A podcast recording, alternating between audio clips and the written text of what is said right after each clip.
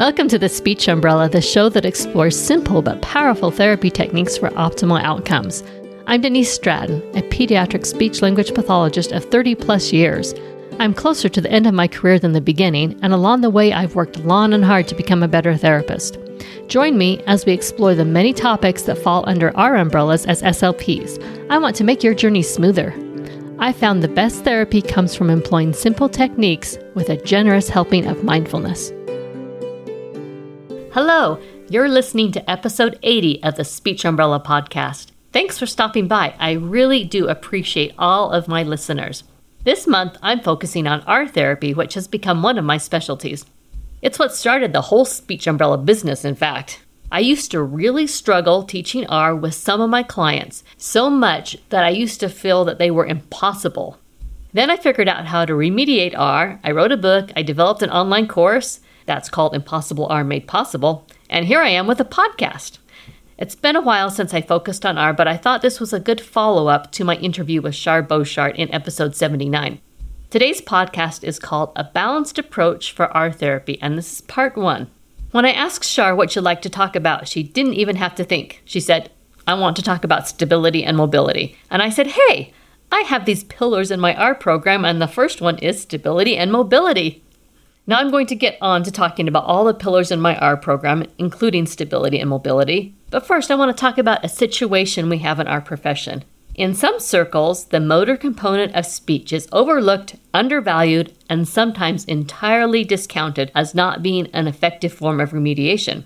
While some clients do manage to progress quite a bit without motor issues being directly or adequately addressed, the end result is often a lingering R or S disorder that just does not go away, no matter what the speech therapist does. And so you have major frustration for everyone involved. And on the flip side, it's also possible to resolve motor issues and still have lingering problems because of phonemic awareness issues. So what we need is a balanced approach and the ability to know what to do when. Today I'm going to discuss oral resting posture and the first two pillars of my R program. In the following podcast, I'll cover the third pillar of my program and phonemic awareness. I have other podcasts on this very theme, but now I want to look at R in relation to what Char Boshart taught us in the last episode. I'm also going to share some actual clinical stories about problem-solving R challenges with some of my clients. If you're struggling with teaching R, I know Impossible R Made Possible techniques can be a huge help. So check out the link in the show notes. I also have a freebie for you that's available by signing up for the free resource library at thespeechumbrella.com/free. So imagine you have a client coming to you for R. What's the first thing you're going to do? Well, actually, for any articulation disorder, you're going to look at the oral resting posture so you know what you're dealing with. Is the client able to keep their lips and teeth gently closed and the front third of their tongue resting on the upper dental arch? Now, SLPs who do tongue thrust therapy know about oral resting postures, but that's an area that used to get scant attention back in the day. In fact, in my communication disorders program in college, we had a professor certified in myofunctional therapy, but he didn't get to teach it. My feeling was that he wasn't respected for this knowledge by the other professors, or perhaps they didn't even believe that it was a thing. Nobody ever talked about it. It was kind of whispered about, oh, he's a tongue thrust therapist. He taught courses in other areas, but oh, what a difference it would have made if I had been able to learn about oral resting postures back then. Now, the correct oral resting posture, with the front of the tongue making contact with the dental arch and the sides of the tongue braced, that is the central operating zone for speech sounds. I'm quoting Char here. This understanding about your client's oral resting posture is going to inform everything you do from a motor standpoint. So now that you've looked at the oral resting posture, the next step is to examine stability and mobility. Well, what do I mean by stability and mobility? This is what I call the first pillar of my R program. If the child's body is not stable, if their jaw is sliding around, or even if their jaw doesn't move very freely, it will be very hard, if not impossible, for them to begin to move their tongue in the ways needed for the intraoral interaction. Remember how Char talked about you need to get the right intraoral interaction going with the tongue, because there are different muscles in the tongue that are working at the same time. After looking at their oral resting postures, look at how their mouths move in connected speech. Do they barely move their mouths and keep their jaw high when they talk? Does their jaw shift forward or sideways as they talk? Or if you encourage them to open their mouth a little bit more when they talk, do you then see their jaw sliding around and shifting? This is really key for teens. I notice many of them are controlling their jaw by making minimal movements, and so you barely see their mouth opening. That's an unconscious coping strategy. But the truth is they need freedom of movement, that's mobility, with a jaw that doesn't slide around, and that's stability. Impossible R Made Possible shows you how to build stability and mobility, and I have client videos demonstrating how to do this. In my course, Impossible R Made Possible, I show you how to build stability and mobility, and I have client videos demonstrating how to do this. This is what I really love about my program and what other speech therapists have told me they love is the client videos, because a picture is worth 1,000 words. The next pillar in Impossible R Made Possible is precise placement. Your clients' R's need to sound spot on, as good as your R's, and they need to be able to do this at the syllable level. This is absolutely critical for them to master R. Without it, they may progress, picking up an accurate word here and an accurate word there, but without precise placement, they will not master R. Teaching someone a precise R requires a good understanding of the complex interactions that take place to create an R sound. The human tongue is a muscular hydrostat. That's what Char taught us in this last episode. And that means when you contract one area, that enables the adjacent part to move. And what I love about my elicitation methods in Impossible R is that it takes this into account, how contracting one part allows an adjacent part to move. And it doesn't matter so much whether a child makes a retroflex R or a bunched R. I show you how to elicit both. Take whichever one is working for them and help them shape it into a perfect, precise R. I have a group of exercises that I do with clients to build stability and mobility, and it also includes elicitation methods. Once I have a great sounding pre-vocalic R syllable, for example, R, the whole wide world of R opens up for that client. They can go the whole distance and master R if they have that one skill. But it is absolutely critical that the first R syllable be precise and that the client understands what they did to make it precise so they can repeat it. Occasionally, you'll have a client who can say vocalic R as their starting place, and you can run with that too, as long as it is precise. That's not the norm, however, because usually clients who are struggling to say any kind of R need to start with learning their pre-vocalic R. And this swimming analogy I have explains why that is. When you're in the pool, is it easier to start swimming when you push off from the edge or when you're in the middle of the pool?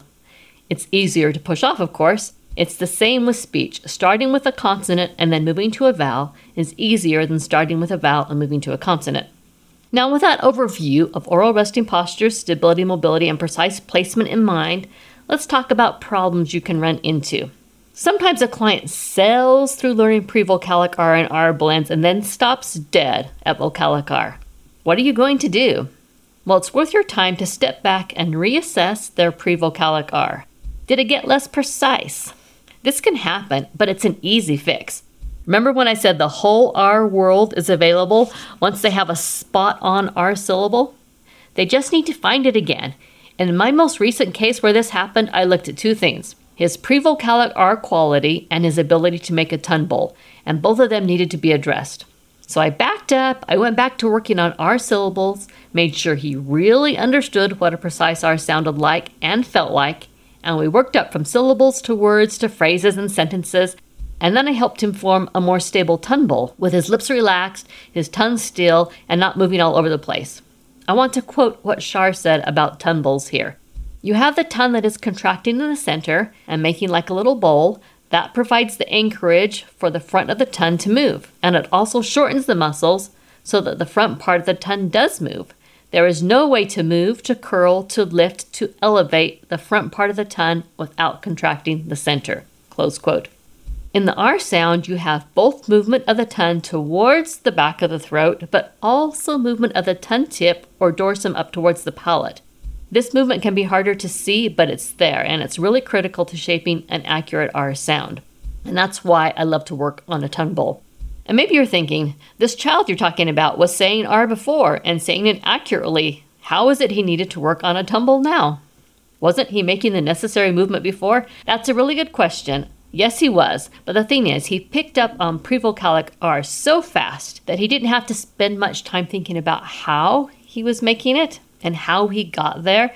And it was only when we moved into the harder vocalic R that he lost his way a bit. I've had this happen before. Sometimes clients just need to be recentered.